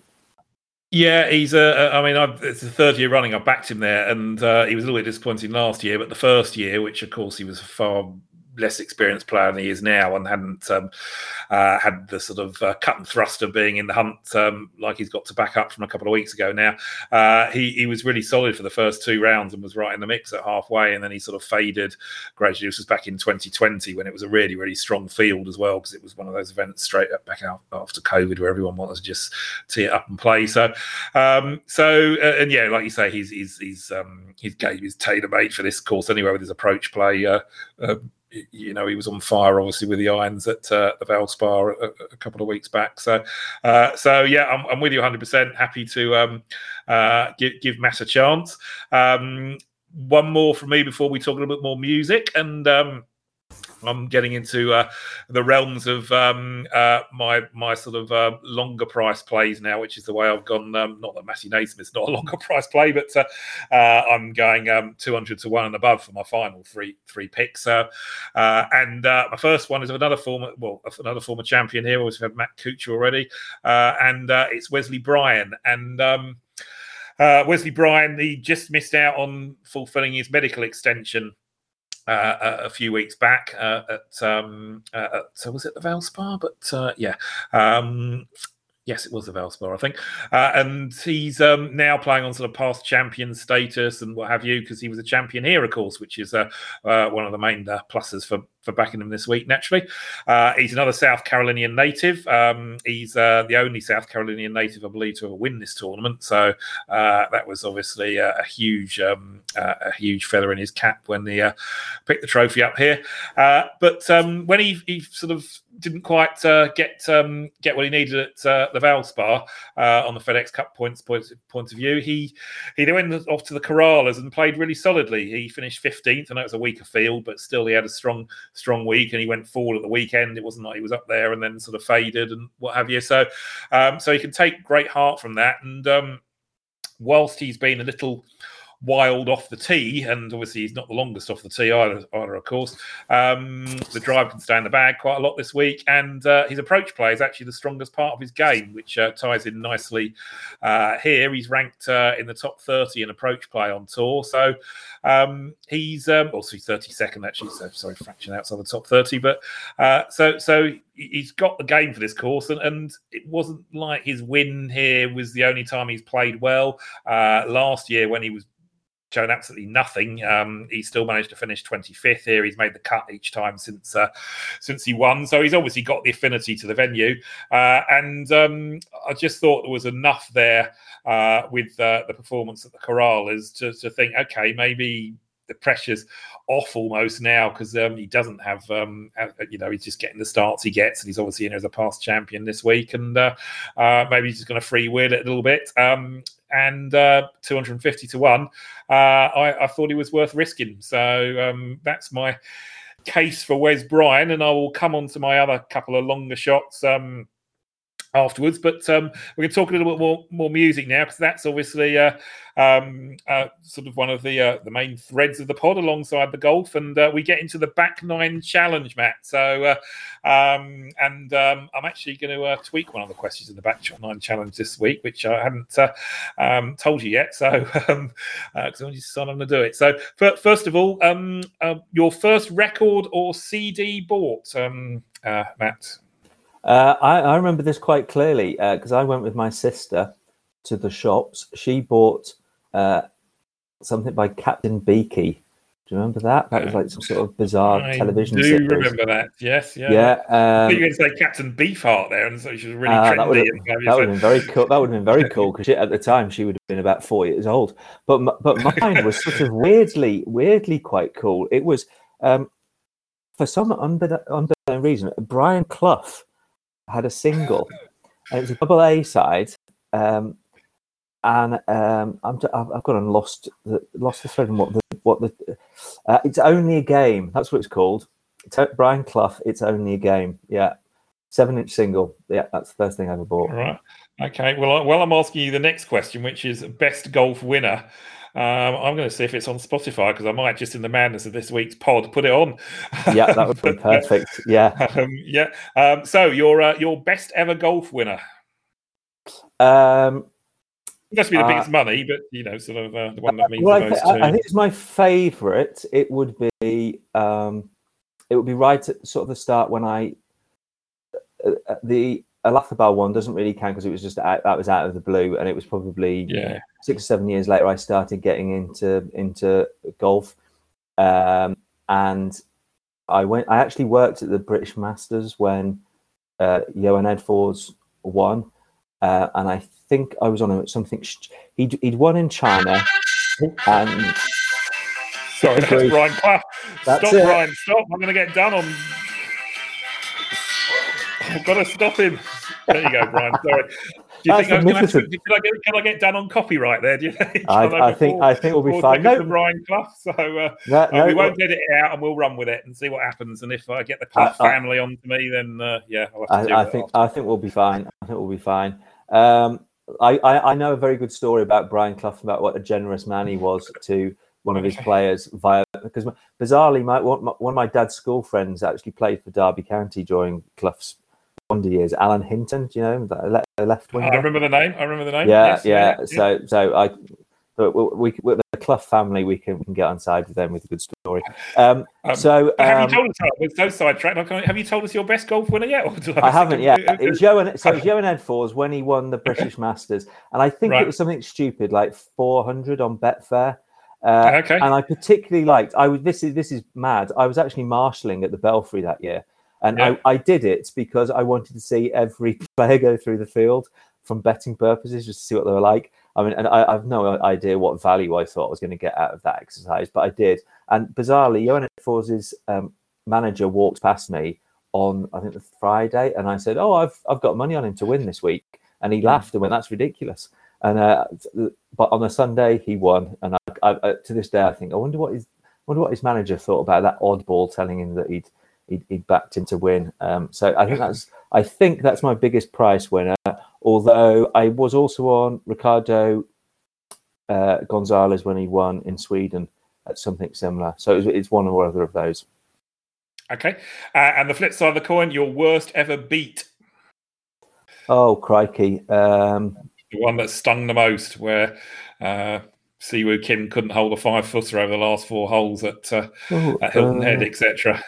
I I can't remember, but I did I did have a protracted run of of something like about six months when I had I had like 36 or 54 hole leaders and it was something stupid like about 18 of them and none of them won I mean you wouldn't mm. you wouldn't believe it possible that you could have you could I, yeah. I, but I can't I can't think of anything off the top I actually quite like that. I quite like the bad beats because uh, somebody once said to me that that gamblers are always coming up and telling me about all their wins. So, and I've, mm. I, I, it's I, it's always reminded me now that if ever if ever tell anybody about a win, I always tell them about when something rubbish happens because I just let them yeah. know that there's loads of lo- there's loads of losses. Otherwise, you look like a bit of a clown.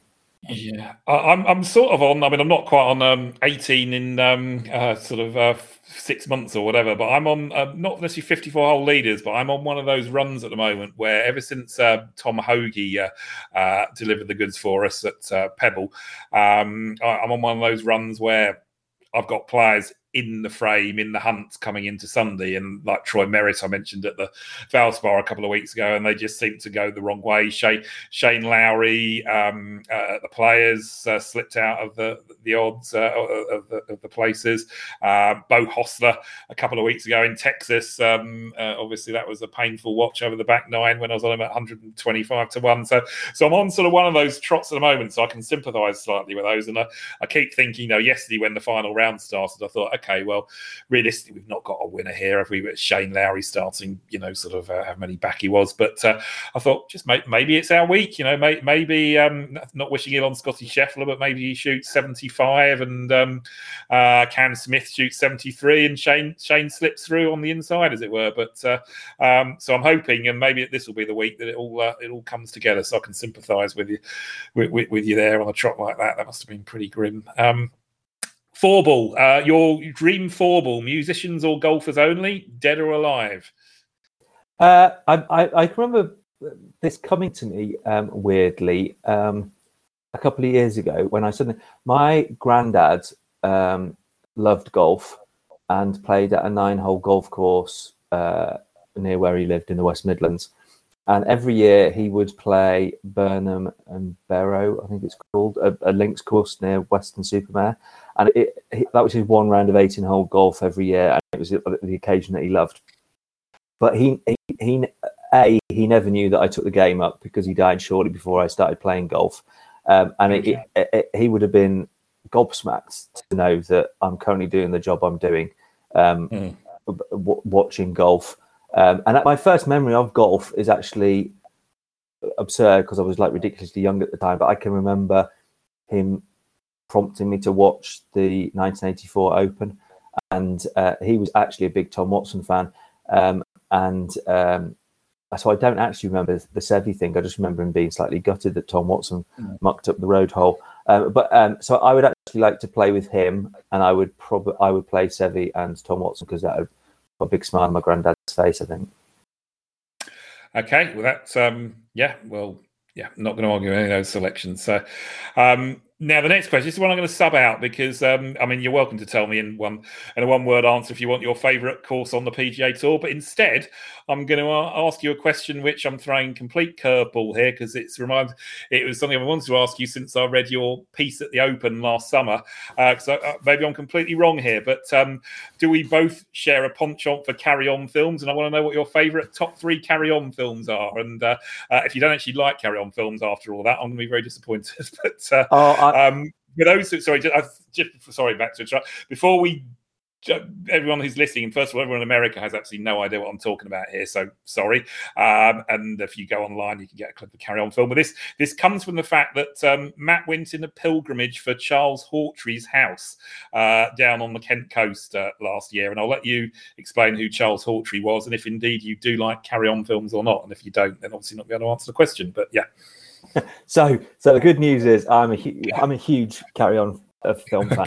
However, there is a um, there is a rider on that. Um, the um, the early Carry-Ons um, uh, written by Norman uh, Hudis, I think is the pronunciation is. They're kind of a bit, are a bit tame. I like the ones yeah. written by Talbot Rothwell, and I, I specifically don't like the late era ones that weren't written by him, which are uh, appalling and and actually let you know the difference between just crude and and yeah. actually uh, tongue in cheek. So um, yeah, so that that that, uh, yeah. So I I love that middle period when Talbot Rothwell was writing them. Uh, uh, Charles Hawtrey is a wonderfully camp, uh, very British uh, character actor. Who, who who played an extraordinary I was going to say an extraordinary range, but that's exactly what it wasn't. he played the same role in every single film uh, in the yeah. carry-ons, and uh, and he lived in um, Deal, which um, is a town nearby Sandwich. And on, I think it was on the Wednesday evening at the Open last year, uh, my campsite was at the, was beyond Deal. So I, I did like a nine mile walk across the golf course across Royal Cinque Ports Golf Course because I wanted to have a look at that as well. Um, Yeah. I went into Deal and I went to see um, Charles Hawtrey's house for no other reason than I just thought it was quite funny. I went to the bar where the poor bloke used to get drunk because he was a terrible drunk. Uh, and it's Mhm. also where he, he passed out prior to, to unfortunately dying. And then uh, Mm. and then I walked along the coast to my um, to the pub and then to my campsite, and it was fantastic. And rather bizarrely, I um, uh, I've explained to you, but not to listeners. I was in Mauritius last week at a tournament on the Legends Tour, and I was talking to a fellow called Peter Wilson, who has a very remarkable story. He was a builder um, who liked golf and decided at the age of 50 to join the senior tour. So he prepared himself for it. And he's, he finished 11th on the rankings last year. Extraordinary story. Um, and, and, and, and he, bizarrely, um, more or less lives next door to where Charles Hawtrey um, um, Wow. uh, lived.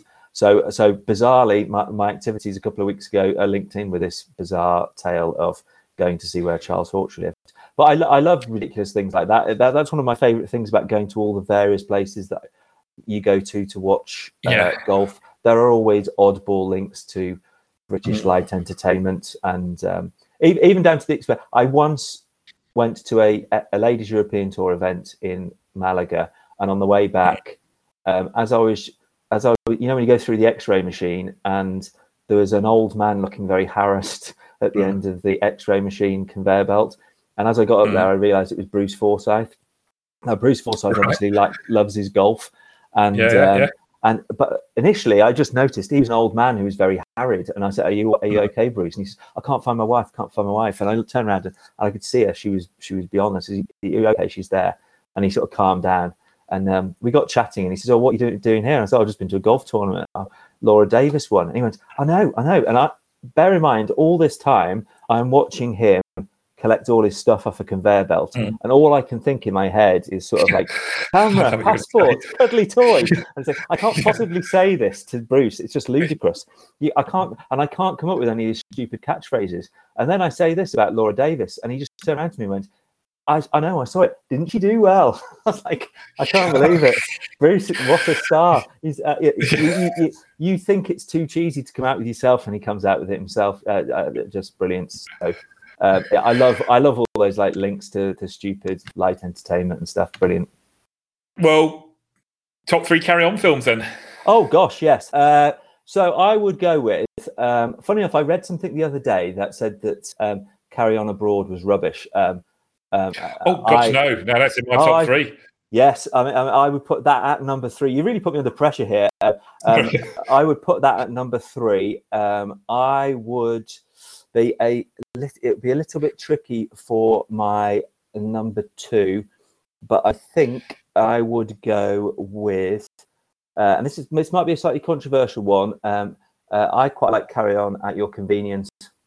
Um, yeah, yeah. yeah, um, and uh, my number one, and actually, there's even a, uh, this is unbelievable. I literally referenced this when I was in Mauritius because the the last the, the first two days, well, the tournament was was called off because there was torrential tropical rain, and on the Saturday night there was a reception, and the bar had got like a thatched roof, and the water was streaming down this thing like I've never seen, and it started to drip at one point, and I said, "This is magnificent. It's like it's like it's like we're in the embassy and carry on at the Khyber. It's like the, the place Right. is falling to bits around us, but we're just happily sloshing cocktails and getting on with it." So, um, so number one will be carry on at the Khyber for me.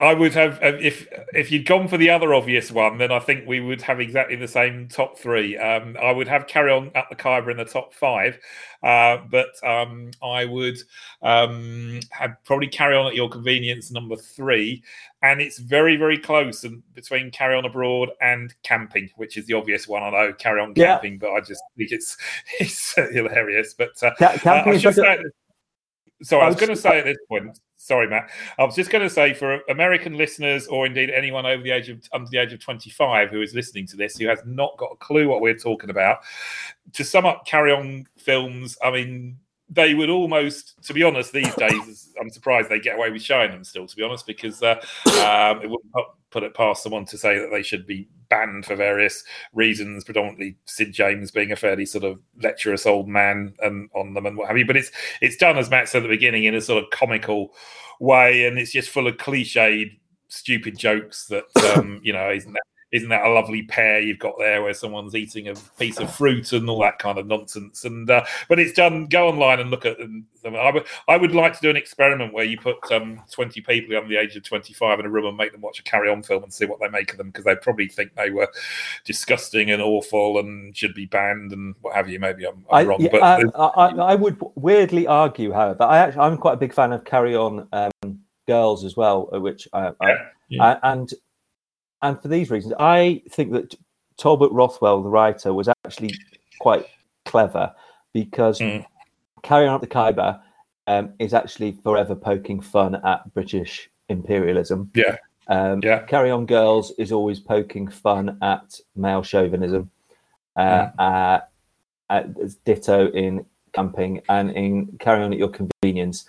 Um, uh, there's a lot of poking fun at both the establishment and the unions. So Yeah. in actual, in actual, I think there's a lot of there's quite a lot of anti-establishment um, stuff going on there. But um, I, I know what Yeah. you mean. There's, there'll be plenty of people Yeah. who wouldn't get it. But um, yeah, I think it's, I think it's a little bit more. That well, I'm, I'm risking being made a complete fool, saying it's a bit more sophisticated. Uh, I'm, I, I probably uh, yeah, a little bit more sophisticated than Seaside Postcard. Yeah, um, yeah, you're right. The, I, I just love them, and uh, me, me and the wife, like, we watch them or re-watch them, and what have you. They come on every. I mean, we got the box set, so they come on every year on ITV three around Christmas, and you sort of take them all again and watch them again, and and, and what have you. Uh, my wife gets quite annoyed when I call her. Being a bit June-like whenever we are um, at some kind of hotel, hotel, and she's going, "Oh, Spit, could you go and get them to get an extra blanket for the room, or, or you know, this pillow's too lumpy or something? And I'm, I'm like, God, you're just being June, you know, too hot, too cold, and what have you from Carry On uh, Abroad. So, um, anyway, um, so that's Carry On Films, and um, we are off the same page on our top three Carry On films. I've been um, dying to ask you about that ever since uh, uh, I knew you were coming on. Um, right. Um, rattling on because we are, um, of course, uh, uh, begin to think we're uh, going to be uh, overstaying our welcome with some people time wise as, uh, as as we get to the ninety minute mark. I think. Um, so your most tro- most treasured record, uh, desert, your one desert island disc. Um, Oh, crikey. Uh,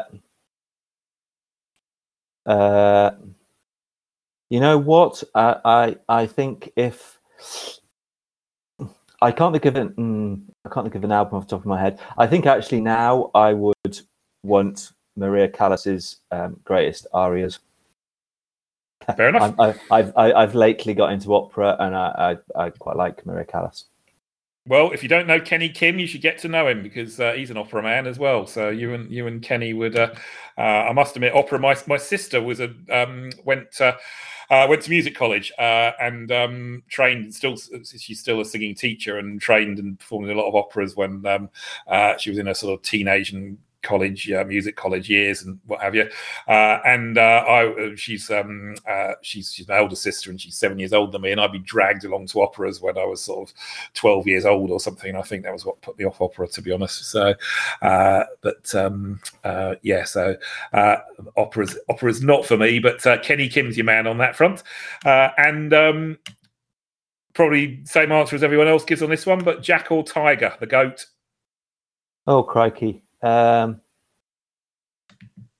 I, I, I, you know, I don't really know on that. Um, I sometimes think that when when two people are um, as good as they are, it's it's a little bit like um, they're two enormous trees and we can't see the top and see which is the tallest tree. Uh, and we're so obsessed with trying to work out which of those two trees is the tallest, we overlook the fact that those two trees are vastly taller than all the trees around them, and that's the thing that really matters. So that, that sounds slightly preposterous, and uh, but um, the point is that they're both so immensely good. Celebrate the fact that they're so much better than everybody else, and stop fretting about which one's the best. Fair enough. Good answer.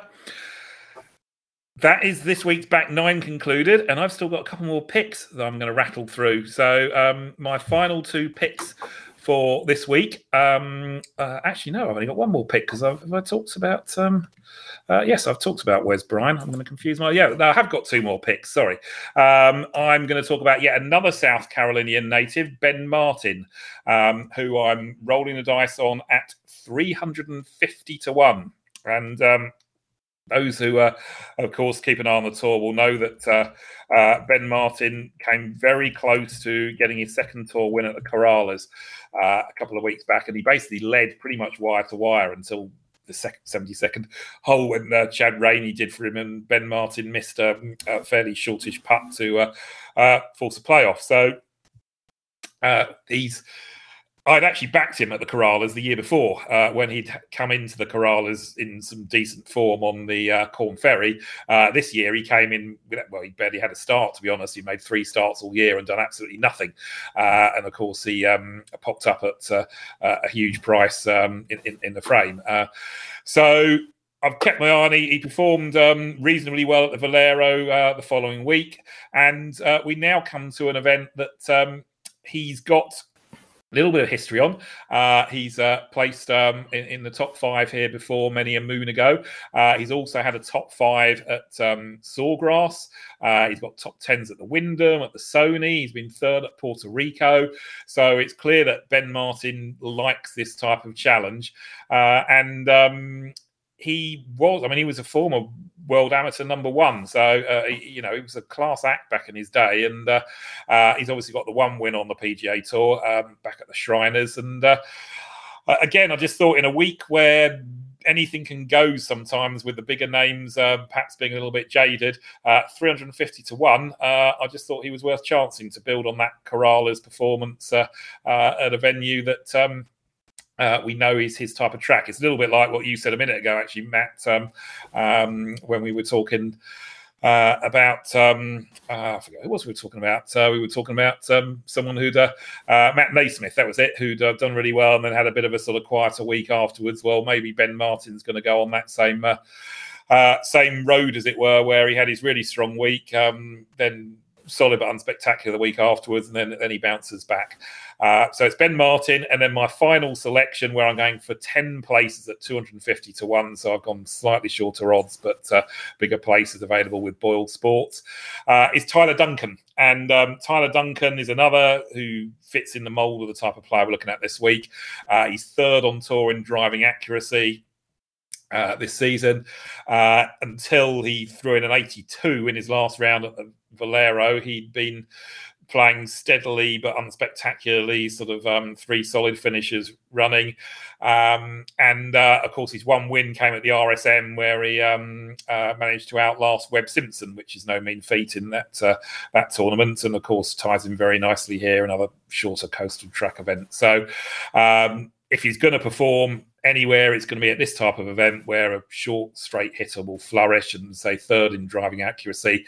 Uh, his um, his approach play hasn't. Uh, uh, been what he would like it to be so far this season. But um, um, I'm going to take a chance that uh, uh, he can produce the goods on a course which uh, we know is his type of course. He, he's not done much here before, but he's only played it a couple of times or so. And um, he did shoot 63 here in round two in 2020. So uh, we know he can produce on the on the course. So so, excuse me, that's um, my final pick for the week. Uh, final two selections: Ben Martin there at Tyler Duncan. Uh, was there anyone? I know you're on Matt NeSmith at one two fives with me, but was there anyone else sort of right out with a washing odds, odds wise that you um, considered at all, Matt? Or, uh, yeah, there is actually, and I, he's sort of my favourite pick of the week. Um, it's almost like one of those ones where it's almost like a, a, little bit too neat, and I'm I'm slightly fretful in that in that regard. But uh, it's Adam Svensson who um, yes. I, um, Canadian, uh, so a second Canadian. Um, you can get him at 200 to 1 this week. And um, uh, first thing that piqued my interest, he was seventh at the Sony Open and ninth in the Honda Classic. Um, and he hit plenty of greens in those two weeks and ranked first tee to green in the latter. Uh, he also that week said he really loves playing in wind. Um, so um, I noted that, and I've been keeping in mind for for a similar sort of test. Yeah. Um, and it made me look at where he has won on the second tier, mm. and that made me even more excited. So I did the. I'm, I'm not sure on the pronunciation of this. The Abaco Club in the Bahamas. Yeah, yeah. Um, blustery track by the sea, among trees, on a sort of spit of land that goes out. Admittedly, a lot a lot bluer water than than at, at um, Hilton Head, but um, sort of you looked at it and sort of go, well, that's kind of similar. And then the other one was at a place called Deer Creek Course at the Landings Club in Georgia, um, which is literally an island with multiple courses. it's a club rather than a resort, but weirdly, strikingly, not similar, but uh, uh, uh you know, along the same lines as Hilton Head.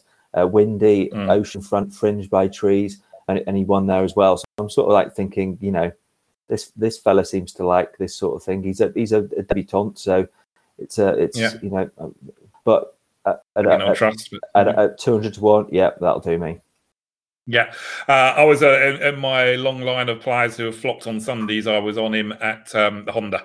Oh, uh, so yeah. yeah. so again, exactly the same sort of thing where he's um, uh, we, yeah, he, he, he, pops up as someone who likes this kind of uh, ball striking coastal challenge. So uh, I totally get your logic on him this week. And um, yeah, if I wasn't on Tyler Duncan or Ben Martin, I could quite easily be on Adam Adam Svensson. So he's got uh, Bryson DeChambeau's um, old caddy on his bag. I don't know if you picked up on that. And uh, oh, I didn't know that. Uh, yeah, Tim Tim Tucker, uh, he's on on the bag for him now. Uh, I'm assuming it's a long term thing. He's certainly been on his bag for the last um, couple of months or so, and um, uh, you, you, know, I think um, Tim Tucker I think rates him very highly. Hence, he's picked up his you know his bag. So, uh, uh, and um, yeah, I wouldn't be surprised at all to see him win win this um, season. Or certainly uh, come very close to winning again. It's his putting that's been letting him down a bit, but uh, um, he's certainly one for this type of course. So, so that's I think pretty much wraps up our musical picks, or sorry, our golfing picks. My my musical picks are going to be wrapped up by.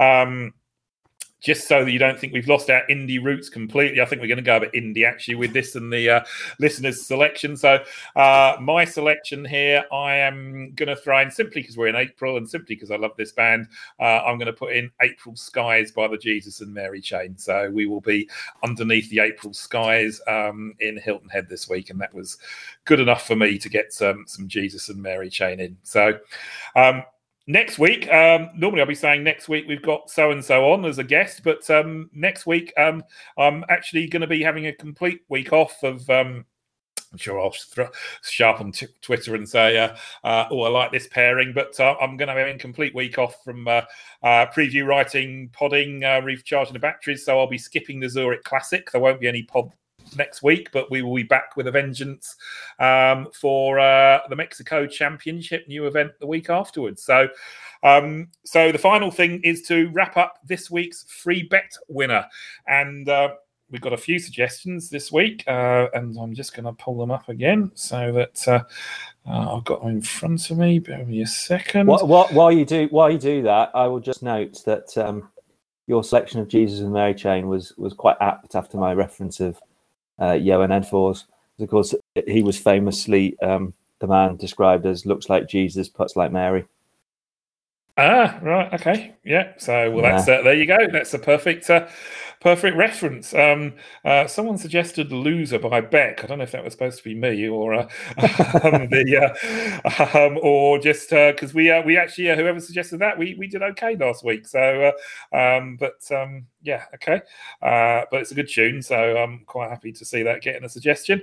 Um, and um, we've got all sorts of suggestions. Uh, we've got uh, Do You Feel My Love by Eddie Grant from John Everett uh, for Rory and Collin Morikawa for their sort of big hug at the end. Uh, Niall, um, thanks, Niall Lines, for sending a suggestion. We've got. Um, uh, lifting by the Lighthouse family, the um, reference to the lighthouse there at uh, um, ah, very good. Hilton Head, obviously, of course, at Harbour Town. Um, we've got uh, Chocolate Salty Balls sung by Chef, uh, as in uh, Scotty Scheffler. So, uh, um, yeah, um, interesting selection there. Um, we've got um, Time for Heroes by the Libertines from McNulty. Thanks, uh, McNulty, for suggesting that. And I do like the Libertines, but um, uh, I'm going to go with. Greg Petru's uh, selection purely because it's one of my favourite bands. Again, being the indie kid I am, uh, and um, Scotty really is leaving them all behind at the moment. So it's "Leave Them All Behind" by Ride. Uh, so we're rounding off with a good old indie tune to um, sit alongside Brian Clough. Where else would you hear that on a podcast? so, um, so it's "Leave Them All Behind" by Ride, and um, I'm actually hoping to see Ride in a couple of weeks. They're um, uh, performing their uh, 30th anniversary of the Nowhere album tour. So I'm looking forward to that in a couple of weeks' time. So, um, so that pretty much wraps it up. And apologies, we've gone over time slightly, um, but um, we, as I say, it's been a bit of a bizarre one with um, uh, some cracking tales and weird music, um, uh, and um, yeah. So um, before we sign off, Matt, um, remind us first of all of your picks for the week, your bets. Uh, Collin Morikawa, Si Woo Kim, Adam Hadwin, Matthew NeSmith, Adam Svensson. Marvelous. Uh, and for me, uh, it's Matt Kuchar, Troy Merritt, also Matty NeSmith, uh, Wesley Bryan, Ben Martin, and Tyler Duncan.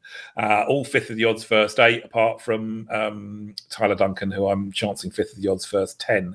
Uh, and your musical selections, if you can remember those. Yes, uh, A Shropshire Lad by Sir John Betjeman, 1941 by Harry Nilsson, uh, Hero by Enrique Iglesias. I have to keep reminding myself of that.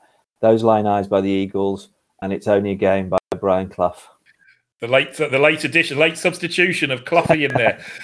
um, so, uh, and my musical selections, um, we had um, "As Good as It Gets" by Gene, uh, "April Skies" by the Jesus and Mary Chain, and then the listeners' pick is "Leave Them All Behind" by Ride. Uh, thank you so much for listening, everyone.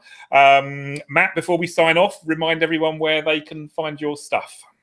Uh, yeah, I'm at Matt Cooper Golf on Twitter. Uh, uh, you can also find myself at uh, Planet um, the golf section, and I've got Unibet and Betfair columns, and also at Global Golf Post. Marvelous, um, Matt thank you so much for joining us. It's been fantastic. It's been, um, yeah, um, wonderful to hear the, the, various tales and to find out uh, uh, that you share the same love of carry on films that I do, which is marvelous. Uh, it's it's been a, a, cracker, as they say. So thanks very much, and thanks everyone for listening. Uh, and um, we'll see you all in uh, in a couple of weeks. But in the meantime, um, good luck with your bets this week, and don't forget to turn the music up loud. Thank you very much, and good night.